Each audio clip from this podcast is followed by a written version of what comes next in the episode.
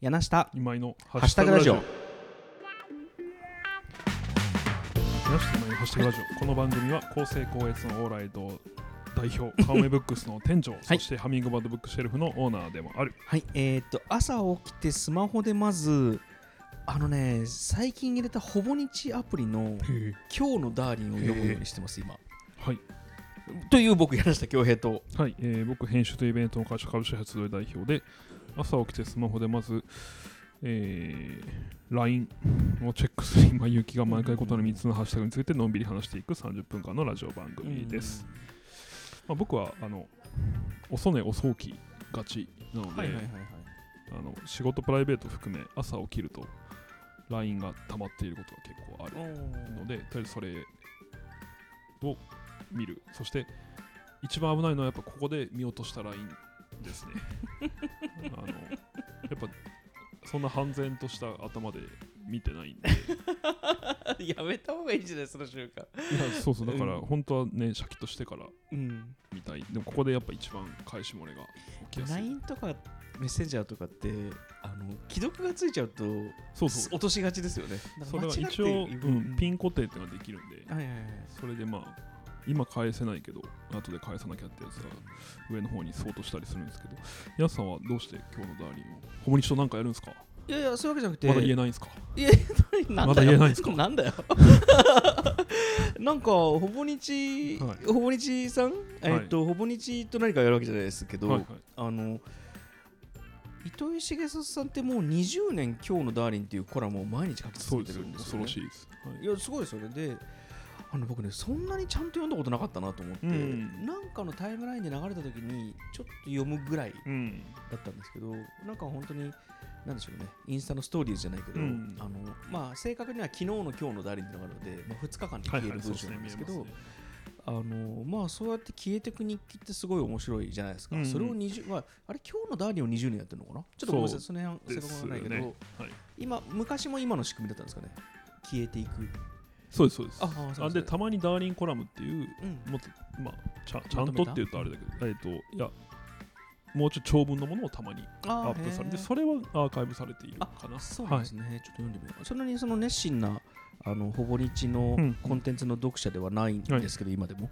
あのただタイムラインによくいろいろとインタビューとか流れてきたりとかこれ面白いよって友達が来たりするときうにんああそういえばこんなビッグコンテンツがあるのに、はいはい今まで読んでなかったなと思って、うんでもついついね8月ぐらいからですね8月ぐらいから、うなんんとなく読んだんですよでも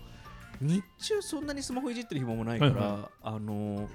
意外に読む時間ないんですよ、うんでなんかどこに教えられてるかっていうと昨日のあちょっと僕も正確に分かってないけど今日の「ダーリン」って多分更新するのってそんなに朝一じゃない気がするんですよそうです違ね。ったらごめんな8さい時とか。あれもう8どうだあ時わかんないですね。ちょっとごめんなさい、僕も正確に知らないでそうす。ででも、うん、あの、0時きっかりとかであはそうそないでうす。そうではないですよねそうで僕大体ね早い時は6時と5時半とかなんですけど、うんまあ、大体6時7時に起きるので、うんうんうんまあ、その時間だったら絶対その日の「今日のダーリン」更新されてないから、まあ、その日に昨日更新更新された「今日のダーリン」はいはいはい。を読むぐらいが多分ちょうどよくて、まあ、でも、もう1ヶ月ぐらい読んだので、ひょっとしたらちょっとこの習慣またなくなっていくかもしれないんですけど、うん面白いですね、面白いというか、うん、なんというか、脇の硬い豊かなコラムうん。を20年やってるのかいや、すごいですよとね。いう、単純にその巨大さにビビりますうね。うんんまあ、そんな変なコリックス抜きでもあのちょうどいい分量そうですね。うん、1000ちょっと文字ぐらいかな、うん1200文字からうん1500文字ぐらい、うんちょうどいい分量をちょうどいいオチのつけ方はいはいで書くうん。なんか非常に勉強にもなるんじゃないかなというので読んでます、なるほですねたまたまです今ははい。はいなんでそんなにほぼ日さんと仕事するかしないかでそんなに何やるんですかなんかやるんですいやか僕は全くやうん言えないんですかあのまだいえいえもうすぐ、ほにきさんが神保町にあそっかそっかいらっしゃるっていうぐらいです。金さんだっけ錦三丁目の方ですよね確かそうそう、あのー、そうですね。あれ、なんて言えばいいんだろう。うん。あのー毎日新聞社のそうそうそうそ近う。くというかあっちうんそうです、あっちの竹橋とかにというかそううそうそうんですねはい、なんであのもうすぐじ神保町の後 輩になるあえ ちょっと待って。なんつったという。嘘嘘嘘 です。しげさと俺の後輩だと神保町の。嘘です。おすごいね。嘘 です。えー、今日も聞いてくださってありがとうございます。よ 怖い怖い。この人怖い。よろしくお願いしろましくすお。願いします。はい、えー、一つ目のハッシュタグは、はいパワプロということですね、パワはい、おおこれは今井君のターンですねそうですねあパのワプロパワプロとは知らない方のためにご説明すると、実況パワフルプロ野球というですね、えー人気シリーズ、えーコナミというゲーム会社が作っている はいプロ野球のゲーム日本にファミコはンですか最初最初はスーパーファミコンですスーね実パーファミ況ってのはやっぱ革命的だったわけですよねえ実況の音声がつそっから僕分かってなかったかもああそうですあのちっちゃな丸っこい人形がこうそう野ですそう球ですするようなのとかはうん二等身のありますよねそうそうそうあれはパワプロじゃないじゃないですかそうですね、まあ、昔のファミスタとかもそうあファミスタだそうだはいそうだそうだあれは実況がなかったんですねなかったです実況ファミスタは実況がある打った実ー況とかパ言うワってこープとロは、うんそうです実況パワフルプロ野球っていうのは、えースーパーファミコンで出てるんですけど、最初それ音声でそ実況うそうするそうそうへえ全然知らなかった、うん、そうでででえっ、とちょっと外況を話すと、うんえーと今もう日本にプロけプロ野球のゲームっていうのは、うん多分2種類しかもうないうんそれがだからうん実況、あ待ってパワフルプロ野球とファミスタうんです、ででもまあ圧倒的に人気があるのはパワープロえー、でえー今2年に1回出るようになってますはあでだから今2018が出てう2ん年前に、うんで今年7月に2020が出てあなるほどでえっ、とこの間じゃあ2019年はどうしてるのとうん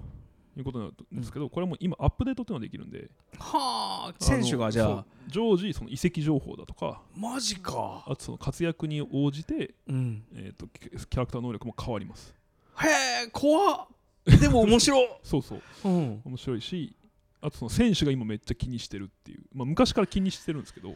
でもそうかもそうそううんであでも最近いいキャンペーンだなと思ったのはうんあもういろいろやっぱパープル面白いことやってて、うんえっ、とまあ最近始め数年前から始めたんですけどその発売前に、えー実際に対戦させるプロ野球選手同士が操作をしてうん対戦をするであったりあと 最近好きだったのは、えー、と理想の前剣前田健太っていんうううんうんメジャーにいるピッチャーがいるんですけど、理想の前剣っていうのをうん前剣自身がプロデュースして配信するっていう それ前剣パラメーターが違うんですかそううそうそう、ん前剣そのメジャーうん、ふデビュー戦でホームラン打ってるんですよピッチャーながらうにんすごいそうそうなんですけどだからそのパワーをもっと上げ てほしいとかそうそうそうあのそういうディレクションしてる動画も上がってるんですけどあそう特殊自分だけの変化球が欲しいとかマイケル・カあーなるほどねーブだったかななるほそうどそうそうそうえーまあ面そう白いいうないろいろやってるんですけど、うんそんなパワープロの最新作が出ましてうんでえー、と友人でねあの、うん人が、うんあちょあすみません野球ゲーム好きの友人との僕 LINE グループみたいなのがあるんですよ、うんうんこれ3人しか入ってないんですけど、はいはいはいあもう別にメンバー言ってもいいや、えー、と 武田俊という編集者と、おお武田君はいはいはいあともう一人、えーとまあ、とある会社でサラリーマンをしてる元重君っていう まあ、みんな同世代野球好きなんだそうそううんで、あのーこの間3人で集まって初めてうんやってみたんですよ。うんパワープロそうパワープロじゃねでもえみんパな同ワじーのもう買ってるから、そうかあうんもうでも僕らもあれですよ。発売前からうんどれ買うっていう相談から始めてその PS4 版とスイッチ版があっておおゲーム内容一緒なんですけどやっぱその処理能力とかロードの速さっていうのは PS4 版、うんでもどこでもできるんだぜって いうスイッチ子供だね で結局僕らはあのースイッチにしたす一旦スイッチを買って、うん何か不満があれば、うんもう PS4 を買おうようっつんって、大人だしそうそう俺ら大人になったなっていう話を してで結局今はスイッチしかみんな買ってないんですけどで、まあ、みんなで集まってやったらまああれ楽しかったんですね、うんその例えば、えっとオリンピックモードってのがあるんですよ今回はへでえこれは自分なりの日本代表を作って、うん全球団から選手選んで、でこれでそのオリンピックと同じルールでうん対戦をしていく。であの実際、横浜スタジアムで行われる予定だったので、うまあ、横浜スタジアムでどんどんトーナメントが行われていくんですうけど、んあの各選手を担当するってことができるんですよ。ああなるほどね 普通は全選手操作するんですよ。つまり9人でできるってことえで、まあ、マックス4人あなマんックですスけにど、なるんだうんでだからあの、本当は全ての操作を自分でするのがパワプロなんですけうど、んうんこの間やったのはだから、えっとクリーンナップ、うん3、4、5番のことをクリーンナップって言うんですけど、打順の。えっと3番、僕、山田、うんヤクルト好きなんで、うんで、えっと4番、誰だっけな、えー山川っていう西武のバッターかな、で5番、浅村っていううん楽天のバッターかなで3人で組んでもうだからやっぱすごいドラマチックなことが起きるんですよ、はいはいはいもう俺たちが打たなきゃ負けるってい うシーンも出てくるし、うんうんあと俺たちが散々打って点を入れたのに、うん裏のピッチャーが打ち込まれて負けるそうか、えっと、逆に言うとその自分の担当以外は操全作くでしきなないいんだそうはあ面だから白めいちゃくちゃ野球なんですよこれって確かに野球って基本1対1のスポーツなんですねピッチャーとバッターの勝負なんですけうんど、うんでも1人がどんなに打ってもうん抑えてもうん勝てない時は勝てないうんうんうんっていうのがむちゃくちゃその実体験として、うんでやっぱあの2番僕が出塁してうんうん4番だけどもうここは1点取りに行くからっつってバントしてとか、うんうんうん3人の連携もあるし、うんすごい楽しかったのと、あとこの後その元重君っていう人から、1週間ぐらいかな、うんあの LINE が来て僕らに、うんあのちょっとご報告がありますとほうそうそうあのお二人にはお伝えしとかないといけないと思って、ほうえーアンインストールしましたってパおワープロをえー、なんで本当に生活に支障が出て ますその本当に出たんだろう本ね当師匠にがその彼ちょっと今転職したので、うんうんうん直後でこっちやっぱ頑張り時なわけですうよんね、うんでも本当に支障が出てるので、うん本当なんか気づいたら56時間やっちゃうんですって、うんあのちょっと過集中する傾向もああるので、であの消したのであの今後対戦をまたみんなで集まってやろうぜって時は早めに教えてほしいと、うんそうするとまたインストールし直すことができる、でも、ね、一旦消したソフトをインストールし直すって数時間かかるんで、うんあのだから今後皆さんがいら我が家にいらっしゃる時は あの前日夜にダウンロードして対処します んで今後ともよろしくお願いしますっていうビジネスメールみたいなでなもるほど本当にね危ないんですよねそういう意味であはーやめ時がほんで全モード違ううんちょっと時間があれですけど確かにそのあともうちょっとだけ喋るとだかうんらそのオリンピックモードもあれうばん一ペナント人レースもあれのばペナントレースもあるしつまりペナントレースは自分のチームをどう優勝に導くかですねでマイライフっていうモードもあってこれは一人の選手になってうんドラフト指名の時からうんレギュラーになってうん引退するまでだから最後どんどん能力下がっていく中一人の選手を操作し続けるんですよねはで言われるんですよそのずっとレギュラーでうんクリーンアップ打ってたのにうんお前明日から代打に回ってくれみたいなそれは実在の選手をできるのああじゃあそのあどっちもできますね。あどっちもできるんあだで基本でも自分で作った選手がだからあー今井っていう選手今で井勇気がそうそうそうヤクルトスワローズに入ってそうででもも入れなくてもあるのかそうそうだし、その新人の頃は見向きもしてくれなかった女子アナがレギュラーになると寄ってくるみたいな、はあこと もあるわけいやーあのちょうど今僕も野球のあの漫画のことちょっと知りたいなと思ってほ野うほう球漫画っていっぱいあるじゃないですか、はいはで日本で出てる野球漫画手に入るもの全部読んでるぐらいのつもりで、うんいろんなもの読んでるんですけどちょうど先週あのグランゼニーを読み終わおーったんですよ、まあ、今まだ続いてるんですけどあの最新刊まで読み終わって、今パ・リーグ編がつそうですはいそうですそうです、で今北海道じゃなくて仙台だったかなどっちだったかなにいるんですけどグラゼニっていうのはグラウンドに銭が埋まってるそうの略でグランうんそうそうそうえーお金のことを最優先に考えるうん中継ぎピッチャーそうてかまあピッチャーの話ですね。そうですそうです、そうですはでなんかねいや面白かったんですよ、うん面白かったんだけどなんかそうパワープロ的なあの昔それこそ僕はあのコロコロコミックでかっ飛ばせ清原君とかはいはいはい読んでた時代なので、 あの懐かしいですねいはいはいかっ飛ばせ清原君にも出てきたか覚えてないけどなんかゲームに自分のキャラクターが出てることをすごい選手がはいはい気にしてるエピソードとはかいがあってあなんかグラゼニーっぽいなと思ったんですよね、うんそのあのまあ、逆ですけど順番は。はいはだからなんかグラゼニーゲームのエピソードとか出てきたら面白いなとはい思あってあ確かに。たところなのありでそうはいはい今の話は非常に面白くああ聞けたし「マイ・ライフ」はまさにグラゼニーの世界ですよね。そうですね。ねだマイライフとかそのサクセスっていう一サクセス人の選手の、まあ、いろんなものが高校3年間をやったりしてドラフト指名にどうかかるかみたいな、ん、まあこれは完全にときメモがモデ元なんですよは同じ会社なのであはあなるほどと。きメモは3年間自分のステータスステータス上げてこう口説あくんーですけど理想の子、面白そいうですねそうだからまあいろいろ歴史もあって面白いんであのまたいやー、は面白い新作出たらまたパープルのハッシュタグで話しましょうかぜひあ のもうもうこれだけ話してもらうと 「栄冠は君に」っていうゲームが昔あって、はいはいはいコンピューターゲームであの甲子園のゲームですねそうですそうですそうですそれも面白かったななんか野球ゲームもなんか作り込みがすごいんですよね各会社のでも完全に多分それをリスペクトして、うん今パワープロに搭載されてる栄冠ナインっていうもうあやっぱりそうなんだ高校野球をうんで僕は集い高校の監督ですからそう なんだねはい滋賀県にある集い高校足が捨ててないんだうそう地元も選べるんで、はいはいありがとうございました、はハッシ ュ パパワワーーププロロかかでした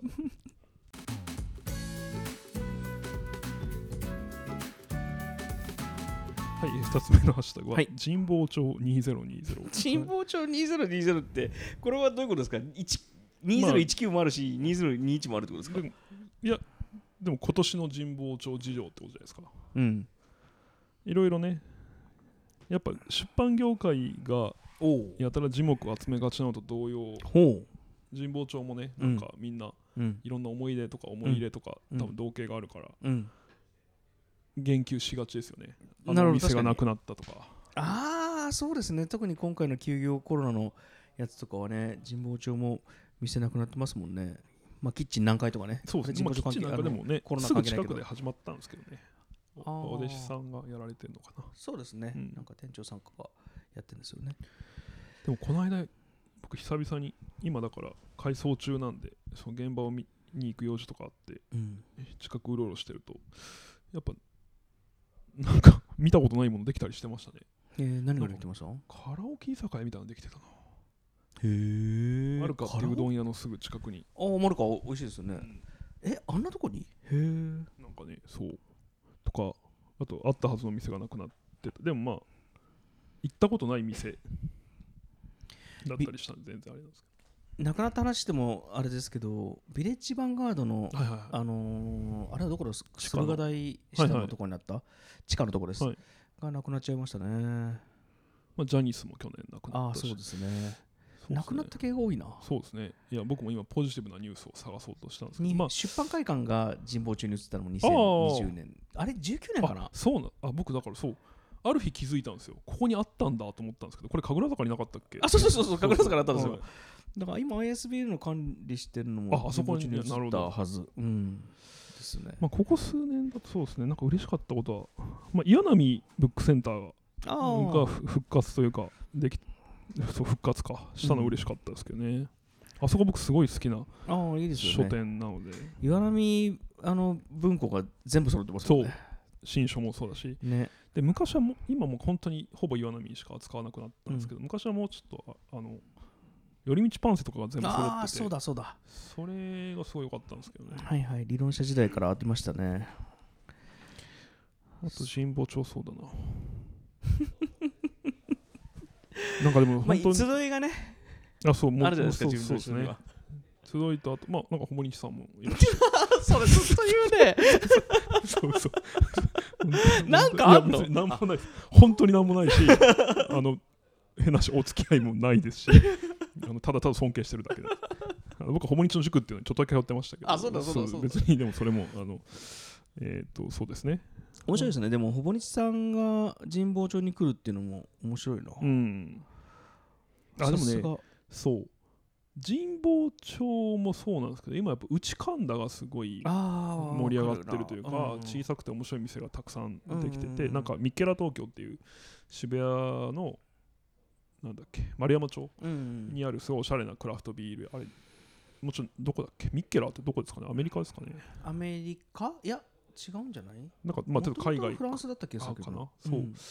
それのそう2号店的なのはかんうん内神田にできているし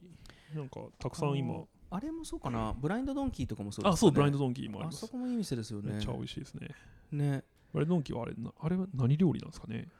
あれはでも日本の野菜使ったフレンチみたいなうんす感じ、ごいごめんなさいちょっとうまく言えなくてと全然こうコテコテじゃなくてそうですね、ん日本酒あのもワインも美味しいそし料理も美味しいし空間もねそう気で持すちいいねとこでそうなんかだから内神田まで考えるとやっぱすごい今面白くなっているそうか確かにだから神保町とそうですね小川町とか内神田とかちょっとずつエリア違いますもんね、そうですうねん、神保町って広く感じるし実際広いけど確かに内神田東神田そうだなうん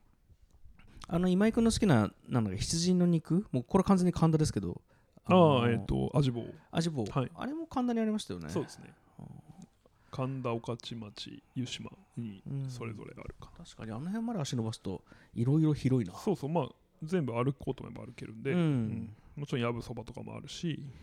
ああ松屋とかね、まあ、松屋は神保町でもなんでもないか、うん、あとまあ、岩下城かうん古本屋、あでもなんか、古本屋はやっぱ、これインターネットがあるからなのか、全然潰れたって聞かないですね。ああでも主戦場はオンラインに行ってるような気がしますよね、リアルは仕入れスペースみたいなと発送センターになってる気がするなそしてそれは悪いことではないが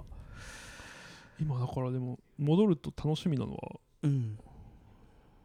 なんだろうないよいいよいよって言うと偉そうだけどなんうかん最近やっぱりもうインターネットにないけど欲しい本って増えててうーんわかるわかるそうでそれはもう多分地道に探すしかないんだろうななんか例えば今頃からって言われるんですけど僕そのモノンクルっていうのを読んだことがあなあくはいはいはいあのて伊伊丹丹十十三三ささんんのの編集長のでモノンクル探してるんですけどもうやっぱインターネットにはもうないんですよ僕6冊全部持ってるけどねへえ貸してもらっていいですいかいよいいよ それこそあの今井君の大好きな糸井重里さんが30代の時にああとかもありますよねあの漫画に出てるから第1巻から全部でも今は多分買うと6冊で3万ぐらいするかもねそうなんかたまにそのうんでももう多分手放したくない人しか持ってないと思うんですよ、あでも基本僕的にも売るかって言ったら売うらないんかそも、うそうそう、んだからあのーよっぽどこうなんかね困窮されたりとか、確かに、まあ、あるいは所有者自身が亡くなったりとかっていうことで放出されることはあるかもしれないですけどだからメルカリとかにたまに出てるんですよ、へえでもそれは多分もう一瞬でなくなっあつまりいやてか出てた形跡があるぐらいですよああでもそういう感じかもねそうそうそういくらぐらい出てますメルカあリでもまあそれぐらいかもしれない数万とかかなぜ今だから全部揃ってるやつは珍しいです非常に多分そうですね、まあ、うん正確に言うとだから、えっとモノンクル自体が確か全部で8冊あるのかな、うんで伊丹十あそ三うさんの責任編集があー6冊なんですよで僕もだから7号はも7号8号は持ってないんですけど、うんまあまあいいかなと思って、そうそういうのも見たいしあとまあなんかブルータスとかもねなんかうん最近ブルータスが40周年なんでこう、うん彼ら自身が歴史を振り返るイベントとかを結構されてて、うんうんうんそうするとこう天気になった号とか、うんうんうんえーまあ私の好きなブルータスみたいなハッシュタグがありましたよねそういうの聞いてるとやっぱこれ読んでみたいなっていう、なんかんひたすら覆面でフレンチを審査したりブルータスとかあるんですよ へえ面白そ都う内だから勝手に、まあ、ミシュラン的なことをやったとか、あともう完全にそのフェルメールってものが日本で市民権を得た「君はフェルメールを見たか」みたいなうん特集とか、そういうもうでもそれは90年代のものだったはりいすはいるんはで、い、はい、あー90年代の雑誌あのログインっていう雑誌が昔あったんですけど、ログインとかもカルチャー誌だったなあの頃あの頃の雑誌今バックナンバー欲しいの確かに出ないですねそうでなんかまあ一回読めりゃいいかっつうとやっぱ置いときたいなそのなんかあった時にひ引きたいなってそういうでのすがあね資る料ですね完全そうにそうそうあとあの当時の広告が意外に大事だったりするかあらーうんそうだから親文庫とか行けばね読めるんだろうけど、ああとなんならあれはすごいいいんですけど大会松田屋の2階のうん、うんバーはあーブルータスとかポパイの、雑そう結構平凡者時代からのマガジンハウスのバックナンバーがたくさんあるのであれそれこそあそここそモノンクルありそうだけどないかなあそあそこで探したことないですね、なんかありそうじゃない、うんなんとなくだけどねそうだからなんかその辺はうん見たい単純に見たいですよね所有したいのもあるけ見たいでどすそうですね読みたいですよね。はい、いや、モノンクル、ちょっと帰ったら読み直してみよう。はいなんでまあ神保町そうですねだから神保町から東側が今面白いかもしれないですねそうですね、うんまな板橋の方とかの店もだいぶ減ったしな。うん、そうかもしれちょなっとそうでいす。ね僕らもちょっと東側に移動するんで神保町から言ううんとたまたまですけどうんなんでちょっとより東の方を開拓していきたいなと駿河台下のあたりですよね。そうです僕らの新オフィスは、あの無限に止めれるし借りれる多分千代田区最大のシェアサイクルステーションのすぐそばな のであの皆さ んありますねこうさんの皆とさこにんそうそうあの自転車ではい来はていいただけますんで、わかりましたあのはい、はいえーでは、はい。神保町2020 でした変なハッシュタグ。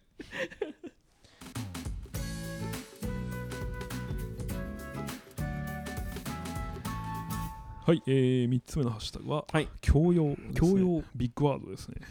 ビッグワードですね。はい教養は、あの、今井君は何か、このテーマについて聞かされてるんですかいや聞かされてないですね大体このハッシュタグって、はいあの、集いの日常でこう出たものが、うんうんあの1週2週遅れてここに現れるあそうこでとすがね多いイメージがあるんですよ、はいはい僕はだから集い者の中で今井君が教養で何かやらかしたとか逆に今井君がすごい教養を持ってたみたいなエピソードがあっていや、ない、そのあるふりしてんなよってことじゃな いですか。どういうこと教養がある面を。一回ねでも 一回、はいあの僕は今井君のはい弁護をします今からおお、あれでも、はい。あの今回の第1回目の「はいハッシュタグパワープロはいはいはい」。あれは教 養がある言葉遣いなんじゃないかなあ、そうですか。つまり教養とは何かっていうはとあの見聞とかはいはい。見知みたいなものうんは見るって言葉もあるけど多分フィジカルがうん伴う知識な気がするんですよ。で教養ってもうちょっとこうなんていうんですかねあの座学というか、はいはい本から得たというか、はいはでなんかそれがこうだから教養って深いもので見聞は広いもうのんみたいな感じがするんですけど,、なるほ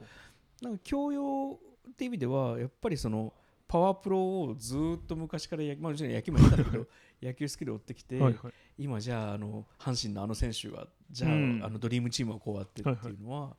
野球的基礎教養がああ、そうかもしれないですね。あるからそういうことが。ができてるんじゃないのっていうので、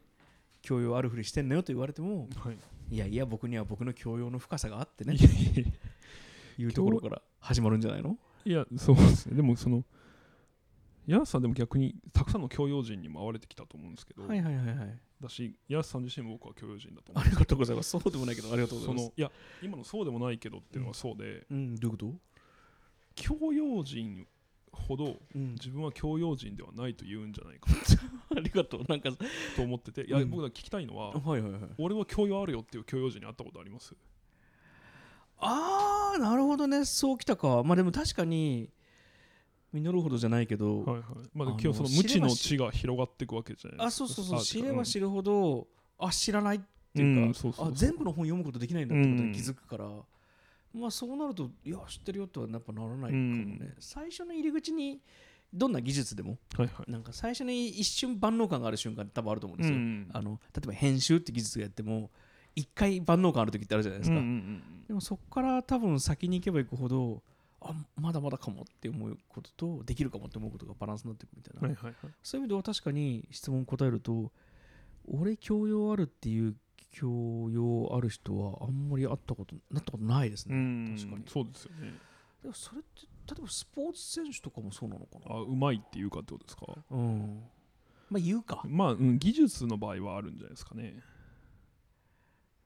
なんか一元あるあの狭く深い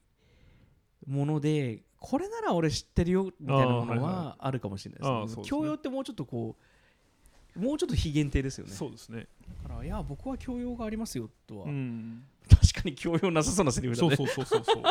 本当だねそう言ってて今面白いなと思ったもん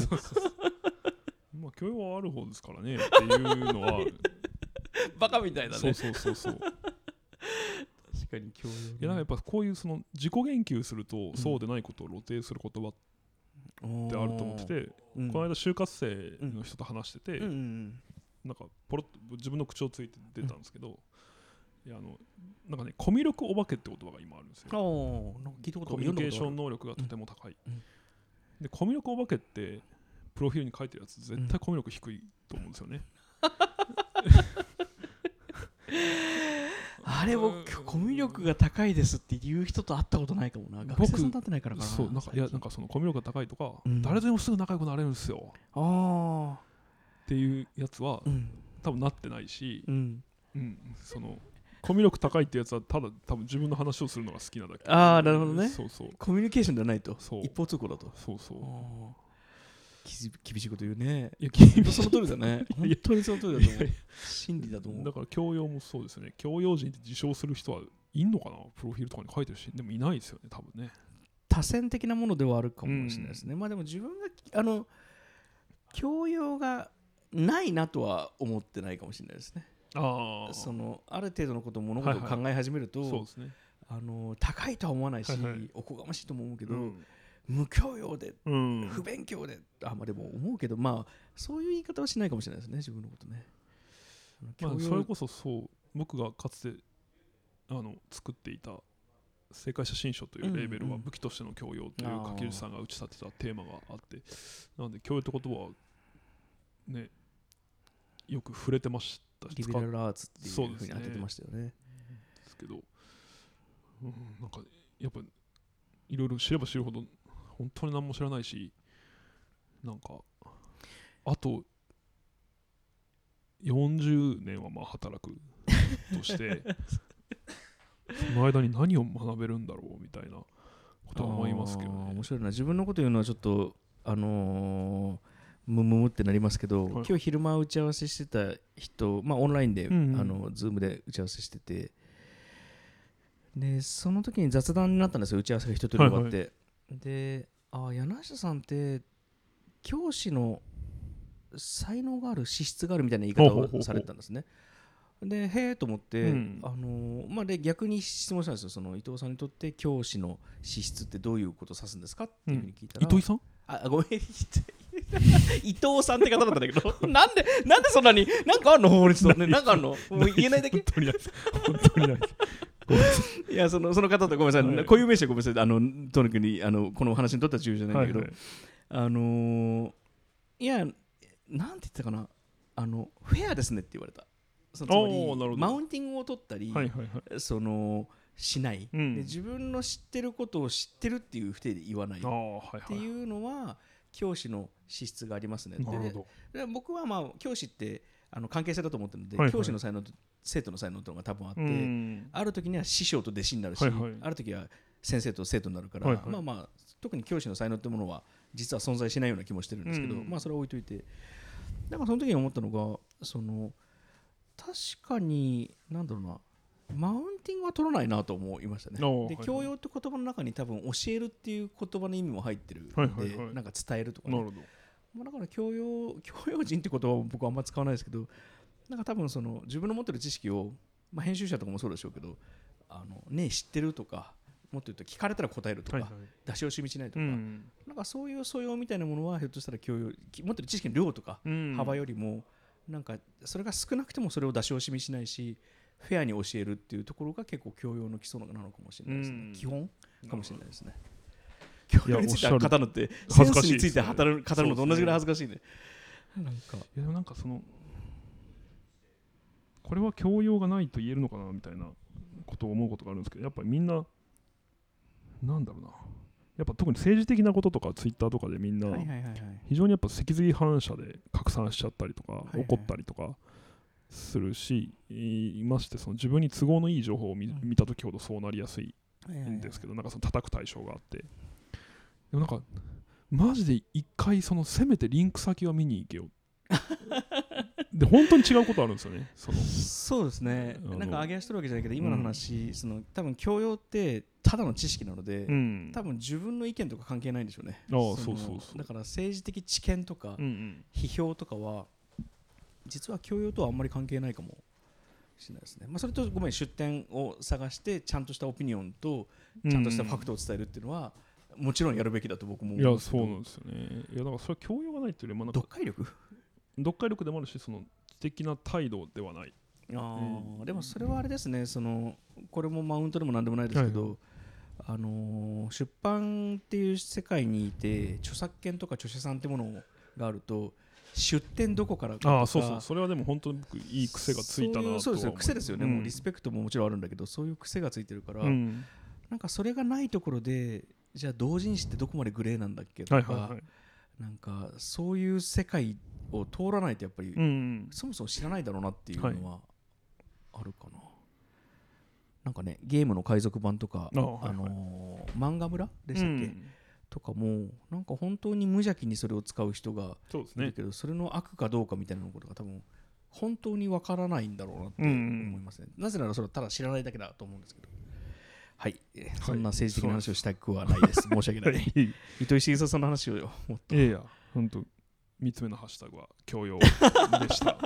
伊藤さんも伊藤さんじゃねえや糸井重里さんも教養のある方なのかなそうですねねはい、えー本日のハッシュタグは以上になります。はい、お疲れ様でしたお疲れ様えー皆さん告知はありますか？ははい、今日はないです。はいいうちもないです。はい、えー番組では聞いてくださっている皆さんからのハッシュタグを募集しています。ツイッターで柳下今井のハッシュタグラジオと検索してもらえればアカウントができますので、柳下さんと僕に話してほしいテーマや単語をハッシュタグにしてダイレクトメールにして送ってください。はいえー採用された方にはステッカーも差し上げておおります。しております。はいでは本日のハッシュタグラジオは以上です。いつも聞いてくださってありがとうございまありがすとう。ございます。柳下。今井のハハッッシシュュタタググララジジオオででししたた。